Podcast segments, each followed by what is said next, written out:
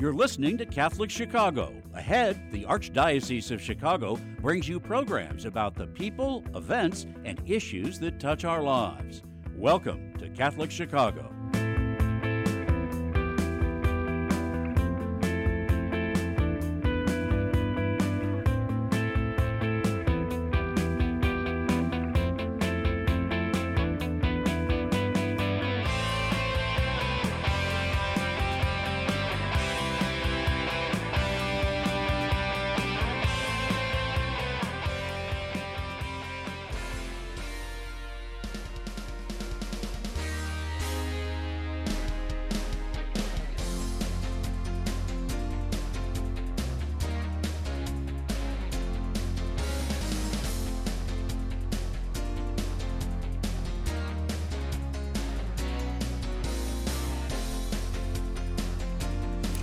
Good morning. My name is Joyce Duriga. I'm the editor of the Chicago Catholic, and welcome to Beyond the Headlines. This is where we go beyond the headlines just uh, on the stories that we've covered and take a little deeper look into meeting the people behind the stories and who are doing the good works throughout the Archdiocese of Chicago. So today, I'm excited. We have um, Katie Joy Doffenbach from the Athenaeum Center for Thought and Culture, which is a new center that's over in um, Lakeview, Lincoln Park, next to St. Alphonsus Church, that's starting up to do um, some great um, art programs. And well, we'll just let Katie Joy talk about it. So, Katie Joy, welcome. For being here today, speaking with you. My pleasure. So, tell everybody what the Athenaeum Center for Culture, Th- Thought and Culture is. Yeah, so the Athenaeum Center for Thought and Culture, we're actually, so it's a theater building that was built by the Redemptorist Fathers back in 1911 as part of the St. Alphonsus campus. So it's owned by the Archdiocese, but um, over the last several years, it's kind of been operated by different non religious entities. So, really, our hope with now starting this new Athenaeum Center for Thought and Culture is to really bring it back to our roots. And our mission at the Athenaeum is to invite people into encounters with beauty and to really revitalize the great Catholic tradition of the arts from this location in one of Chicago's most unique religious, artistic, and civic buildings. It's a so historic that's, that's building, right? Like it's been, it's the longest running, we think, community theater outside the, the largest like off loop theater in Chicago for sure. Yeah, so they've been doing a lot of good work there since 1911. Um, it's hosted a lot of different productions, community gatherings throughout the year. So really rich history to build on for sure. And you're it's still doing that, right? Like you're still having from based on your website and stuff. You're still having the what I would call secular productions, but then you're also going to have. Yes. Okay. So we have a lot of space. It's a it's a really big building as you saw from the photos there. There's a 1000 seat proscenium theater and then we also have two black box studio theaters. And then we're actually in the process we just broke ground on a new multi-purpose event space. It's going to be like a really really gorgeous new space that we can use for you know retreats lectures receptions um, talkbacks things like that. So we're building that out right now. There's also a lot of like office and rehearsal space. So we're really like a you know an asset to community in terms of providing affordable rental space for productions. And we host a lot of different theater companies. We you know been home to the lakeview orchestra for many years now um, different ballet companies. So we do host operate as a rental house. But the goal with our new organization the athenaeum center for thought and culture is to really um, start curating our own programming and producing new works that kind of promote this mission of bringing more beauty into the world and into culture. It's exciting. How did you guys come up? It was you and your husband mainly who founded this. How did it come about? Yeah, so my husband Lawrence uh, and I, we've been long-term parishioners at St. Alphonsus, and so kind of always knew of the Athenaeum. But it's really funny because the Athenaeum um, was run by different organizations and not really associated with the church. Many people don't realize that it was, you know, owned by St. Al's, was owned by the Archdiocese. They kind of just thought it was its own thing. But, you know, as parishioners, we were like, gosh, there's this beautiful building. It's really being underutilized. How cool would it be if it was like a Catholic center for art? My husband and I are both sort of artists by trade. My background's in theater, his background is in cinematography. Um, so we kind of had this you know, artistic bent. And then as parishioners had the Athenaeum in our mind of like, oh gosh, this is such a great resource. I wish the church was taking advantage of this more. And so we kind of had that that mindset for years of like, gosh, someone should do something with the Athenaeum. Someone should really do something with the mm-hmm. Athenaeum. There's so much potential here. Um, and then it was really on our honeymoon. I think my husband was reading a Bishop Barron book. We're both like big Bishop Barron Word on Fire fans, and he talks a lot about the yeah. intersection of faith and beauty. Um, so I think he was reading this book and surrounded by the beauty of the Alps and just like really inspired and steeped in beauty, and was like, you know, maybe we should do something about the Athenaeum. And that's what really started getting the ball rolling on okay, if we were to, you know, take over this building, what would it look like? How would we do this? And and that started started the process about, you know, three, four years ago. And just in this past year, we've really been able to, you know, get started. It's exciting.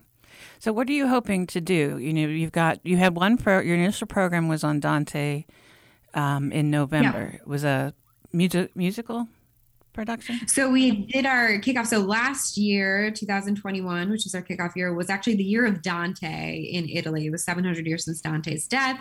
We also, in our historic proscenium theater, there's a big medallion right above the stage of Dante meeting Beatrice. So it seems sort of everything was coming together of like yeah. Dante. Uh, and so we, Elizabeth Lev, I'm not sure if you're familiar with her, but she's a Catholic art historian. She also sits on our board at the Athenaeum. And so she flew in from Rome and we kind of did this big Dante extravaganza, which was sort of a combining art history and Liz's own story. Dante is super, um, played a big role in her life and in her conversion, deepening of her faith. So combined kind of her story and her n- deep knowledge of Dante and, and, his art. And then we also had um, the Schola Antiqua, which is an early music collective based out of the University of Chicago. So they perform different musical works from the time period. And then we also had local Chicago area actors perform some of the cantos, and it was all sort of interwoven together. So, a beautiful, just kind of immersion into Dante and into the Divine Comedy, and into the text. And, you know, I'd never really um, seen Dante perform before. You know, I read it in college, but it was kind of a, a unique experience, I think, for a lot of us. Um, so, that was the first of what we hope to be a lot of robust programming. We're actually having, yeah, a Dante seminar coming up, kind of building off of that. Father Bob is going to be leading a 10 week seminar on the Divine Comedy, really diving into that some more. But the goal long term is to really create a community of people that, that we're evangelizing through beauty. So we want to put on different shows, different programming um, that invites people to encounter beauty, creates a space for for dialogue, and really um, cultivates the art. I think that the Catholic Church used to be really the the leading driving force behind social and cultural life shaping the moral imagination of the world. You know, you think about all the great art, the cathedrals of Europe, the paintings of Michelangelo, even just the tradition of like orchestral, choral music. All of these are products of a church that was deeply engaged in public life and human expression.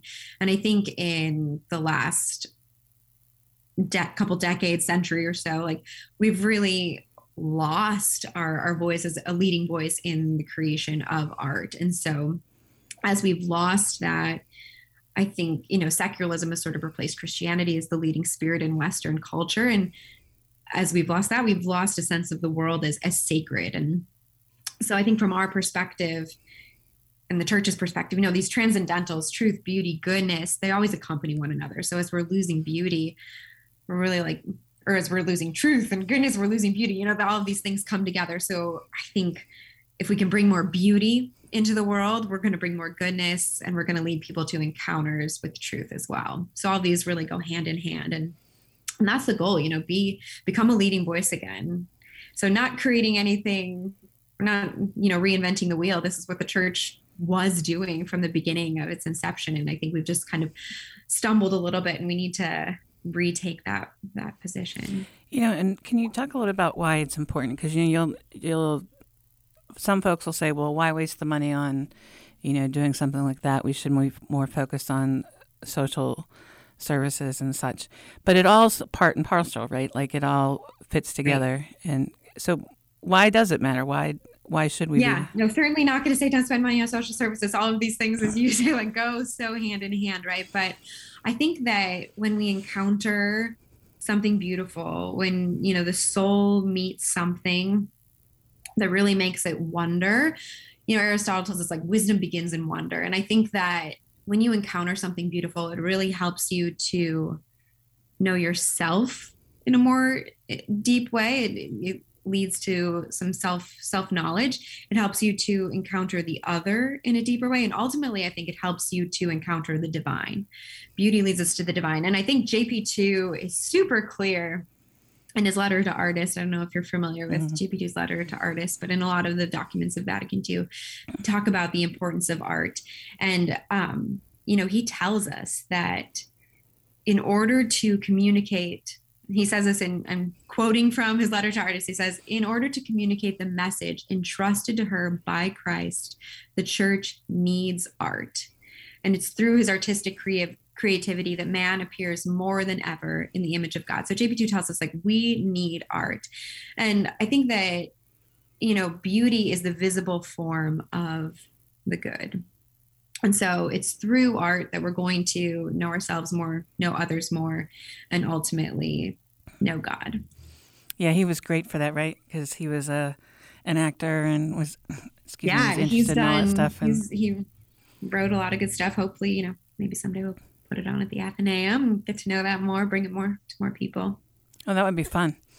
Okay, you know, we're going to take a quick break in a minute, but um, that's what I really want to talk about when we come back is, you know, that encounter with with um, art and how it can move us, and then, you know, you know the the role it plays. Like we we talk a lot about. Um, not talk a lot about, but you you see it in, in secular things too. That that people are moved by um, the different forms of art or music, and they may not realize that it's it it's yeah. transcendental, but it's um, it really is, and it connects us more, like you said, with the divine. So, okay, we'll take a quick quick Absolutely. break. This is Beyond the Headlines, and we're talking to Katie Joy Doffenbach about the Athenaeum Center for Thought and Culture. Um, we'll be right back. Thank you.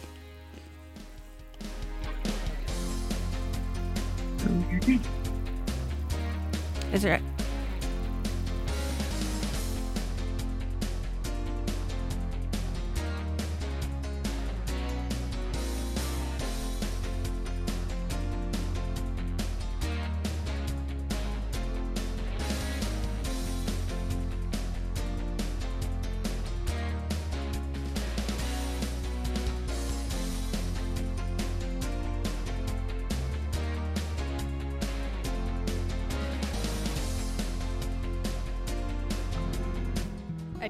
Charities, we fight hunger in Chicago throughout the year. Our six regional offices in Cook and Lake counties work together to offer sit down and to go meals to anyone in need. We deliver meals to those who are homebound, and our eight food pantries offer three to four days of food supplies based on household size. Participants in these programs have the opportunity to learn about other Catholic charity services that strengthen individuals, families, and their communities. The challenges for those dealing with food insecurity are especially great during the winter months. To learn how you can help those who are hungry in your neighborhood, visit CatholicCharities.net or call 312 655 7525 that's 312 655 7525. Thank you for your generosity.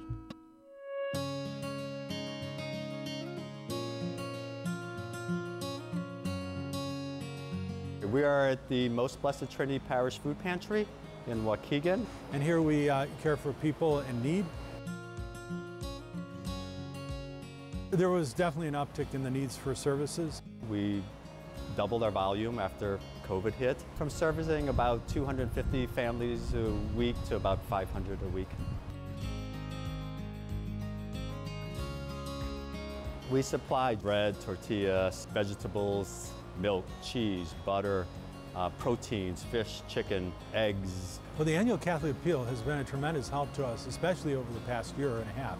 Without the annual Catholic Appeal, we might have to close our doors. Um, our parish is the largest one in the Archdiocese, but is very poor. We think about food and we think about nourishment, but we also nourish the soul, provide that connection to humanity. The good works here are made possible through the annual Catholic Appeal. Make your gift at annualcatholicappeal.com.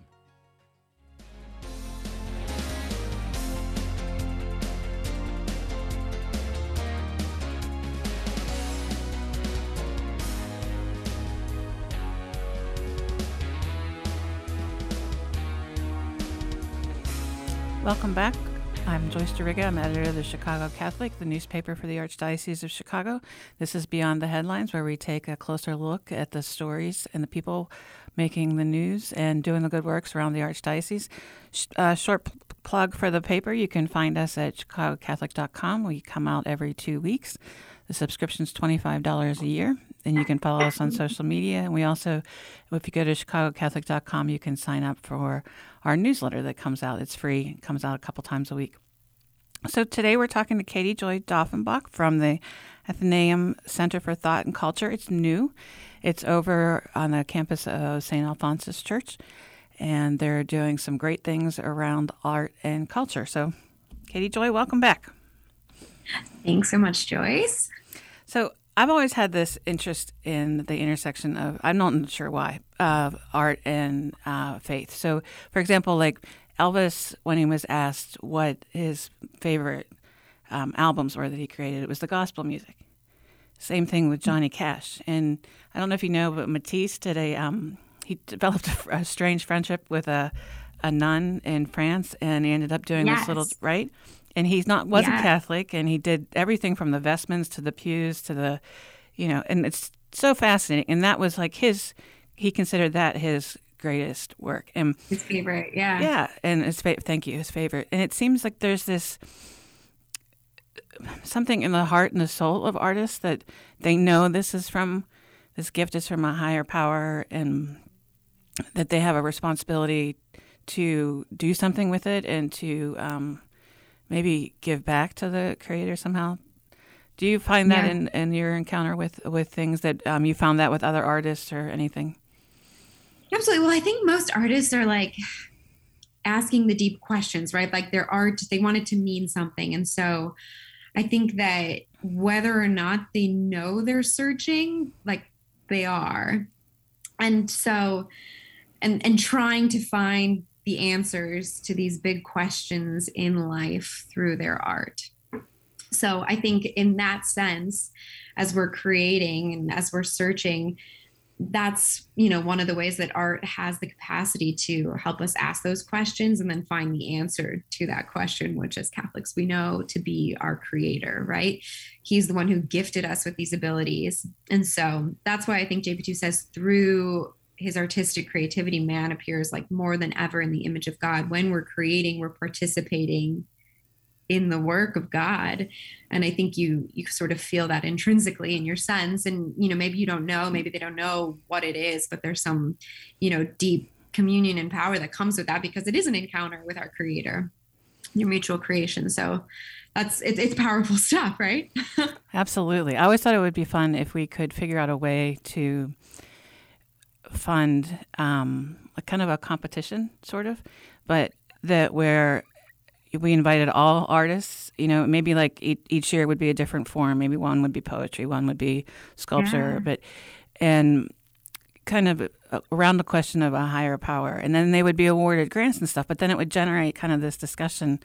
That's my dream. I don't know where that ever would come from, Hey, but hey, hey, very cool. well, um, one of our long-term goals, we have a lot of, of lofty goals at the Athenaeum, but one of our long-term hopes and dreams is to create an artist in residency program at the Athenaeum Center for Thought and Culture to have space where artists could come and be supported and create, you know, new great works of art that could then share with the public. So that's that is a long-term goal. So What's been the with you more reaction to the community to? I mean, Alf- Alphonsus. I mean, their school there is a the school has Mm-hmm. an arts focus too, so it seems like it's a good place to do all this stuff. But what what's the response that you've been receiving so far? honestly like a super warm response so far. The Athenaeum has been a really integral part of the neighborhood. And you know, I think it's been it's been a weird couple years for everyone with COVID and sort of been this separation from encounters with art, from encounters with community. And so I think that that's really made everyone that much more hungry for it because we we we miss it. We know how important it is. And so I think you know getting to do that event in November and come together and have this shared experience of beauty was really so profound for so many of us because it was like gosh our souls need this like finally finally we can be back and yeah yeah it's important are there some examples of in your life where you felt that transcend Like, was it a Mozart piece or was it, um, you know, a book or yeah? Yeah, gosh, so many. I would say, you know, so my my training is actually in theater. I did my undergrad at Northwestern in in theater, and um, I'm gonna sound like a total nerd here, but I love the Russians. yeah, so I, I really, uh, I hadn't encountered any Russian literature or before college. And then um, it was really in college that i started reading you know chekhov dostoevsky tolstoy and and memorizing it as well. I think when you have to you know memorize things to perform you really just get a deep knowledge. And i think there's so much um, truth in in that in in russian literature that i encountered that really helped me to um, I guess understand yeah myself and, and humanity in a more fundamental way and, and encounter christ through that through that. And and i think that's a great example that you were talking about too joyce where like um it's not catholic per se but there's so much truth and goodness in it that it is catholic. You know, and i think that that's what we're trying to do with the athenaeum as well where it's like it's not going to be like everything we do is not going to be religious per se but it's going to have this beauty truth and goodness that that is christocentric that's going to be exciting. Do you, are there other ideas you have for this year that are you can talk about, or are you still planning? I know you're having Tons. a Dante thing. So we actually have um, an advisory committee that we've put together, um, just different people from different artistic disciplines here in Chicago and even nationally that are helping us kind of uh, formulate what we should be doing. So it, it is in a process and we haven't like made a firm decision on on what our next thing is, but there's a lot of things in the running right now. So I can't I can't speak to it just yet, but a lot of exciting things brewing. Um so yeah, more to come very soon. And you have Bishop Mark Bartosik on your board. He and he was an actor. So he um He was. Yeah. yeah. So yeah, Bishop Bartosik is a part of that advisory committee and has just been um wonderful. Okay. We covered um, after shortly after he became a bishop. We covered. He did this. Um, I can't quite remember uh, what it was exactly, but it was this acting piece. He and this woman did this. Uh, Saint Bernard Bernard of Clare. Was that at, uh, St. Gregory's? It was. Yes. Okay. So my husband went to go see that. I was home with our baby. we okay. we tag team. Um, so I did not get to see it, but I heard all about it and I heard it was wonderful. yeah, he did a great job. And it's so funny seeing a bishop up there doing acting because you're like, uh, you know, it takes you a minute to get no it. idea you were so talented. Yeah. Yeah. No, he's been a super helpful uh, asset. And it's just great to have, you know, obviously the bishop on this committee and to help guide it. It's all very like nuanced and i think we're committed we're very much committed to excellence in everything that we do and so it's been so helpful to have his voice and his guidance as we're kind of wading through all the different you know options and trying to pursue excellence as we pursue beauty is there do you have any suggestions for somebody who might be listening to this that might say hey you know i want to get into some of this or i want to try and understand more the relationship between faith and beauty. I mean, Bishop Barron's been doing some great stuff with. I mean, a lot of what Word yeah. and Fire does talks about that, and he has that new magazine out that I just saw. I know it's been out for a few months or maybe yes. a year, but yeah, yeah, yeah, yeah. Do you have any suggestions on where someone could start or? I think a great place to start is JP2's letters to artists. I know I referenced it at the beginning of our conversation, but that for me, um, you know, I, I read that also when I was in college, and my husband and I read it together when we were dating again. And you know, I like to revisit it from time to time because there is just such a deep calling for artists, and I think JP2 just does a great job talking about the importance and really, you know, basically saying all the things that I'm trying to say today in a deeply eloquent way. so he's just, uh, yeah, that's a great place for someone who's, you know, feeling that artistic calling, trying to think through like, what is my relationship? How can I live out my calling as a person of faith and as an artist? Um, and I think when I'm saying artist, I, I use the term really broadly. I think all of us can be artists in lots of different senses. I think you know, sometimes we can have this narrow vision of what that means of like, I, I don't paint, I don't sculpt, I don't, you know, but I think that we can be artists in, in, in a broad variety of ways. And so I think even reading that can open your mind to like, how am I an artist? Where am I called to create? Where is the Lord calling me to use this creative ability? I'm gonna have to go reread it. I had read once. Have you read? Um, you probably have Jacques Maritain's "Responsibility of the Artist." I've read selections, not the whole thing. Yeah, that's good stuff too. That's uh, if you ever get the chance. Um, I think it's really? out of print, but you can. I got it on Amazon on it's a okay, used copy. Okay. But he talks about the same thing, and, and and it's really a call to action. You know, he's giving an address, but it was call to action, just like JP two about. Um, the need for it and the creation and um, and I do I agree with you 100%. I think I'll, there's a, a wider uh, there are a lot of artists out there in different ways. I mean, you can be an artist with cooking. You can be an artist, you know, you know, writing like what we do. You can do in videography. You can do in a lot of different ways. But yeah, I think we do pigeonhole and just say, oh, it's a yeah. painting and sculpture and Michelangelo and all right. the rest. Right. No, which can be discouraging if you're like, gosh. Absolutely, because right, most of us aren't on, on that level. So but I want to encourage everybody to go um, to your website. It's um, Athenaeum Center. AthenaeumCenter.org. Dot org. And you can, I know that there's a newsletter that you can sign up for there, and you can follow you on social media. And I wish you all the best. I think this is exciting. I did sign up for your newsletter this morning, so I'm, i want to keep in touch. Wonderful. Thank you. Well, um, yeah, please do stay tuned. Obviously, this is just the beginning. You know, we're just getting started, so a lot of exciting things coming. We're this is our um, you know full inaugural year, so a lot of programming. We're starting some. We have like a founders club, which if you are passionate about this intersection of faith and beauty and really evangelizing the culture through beauty and you're you know looking for a way to give back and get involved that's a great way um, to do that is to become a founder of the athenaeum so check out our website for for more information about that but lots of exciting things coming is there any other ways that? Okay, I, I, they're telling me one more minute, so let's. I'll okay. I'll just wrap it up. So this is Joyce Duriga from Chicago Catholic. Katie Joy Doffenbach has been joining us from the Athenaeum Center. I keep saying it different ways for a Center for Thought and Culture. Um, check out their website and please thank you for listening today and for if you're viewing us on YouTube. We thank you for joining us today and keep um, in touch with us at chicagocatholic.com. And I'm Joyce Duriga, the editor of Chicago Catholic. And until next time, have a gentle and joy filled day. Thank you.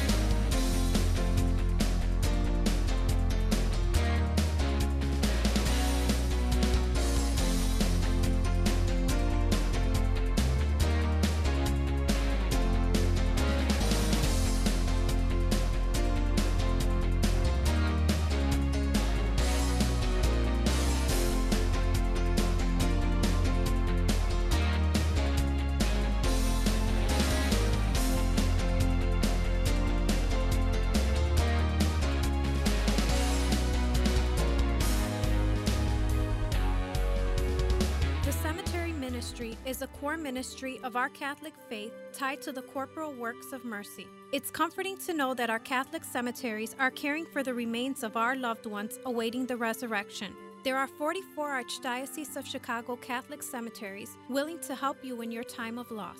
Call 708 449 6100 or visit CatholicCemeteryChicago.org. Catholic Cemeteries, serving the Catholic community since 1837. You're listening to Catholic Chicago. Ahead, the Archdiocese of Chicago brings you programs about the people, events, and issues that touch our lives. Thanks for letting us be part of your morning. Now, again, Catholic Chicago.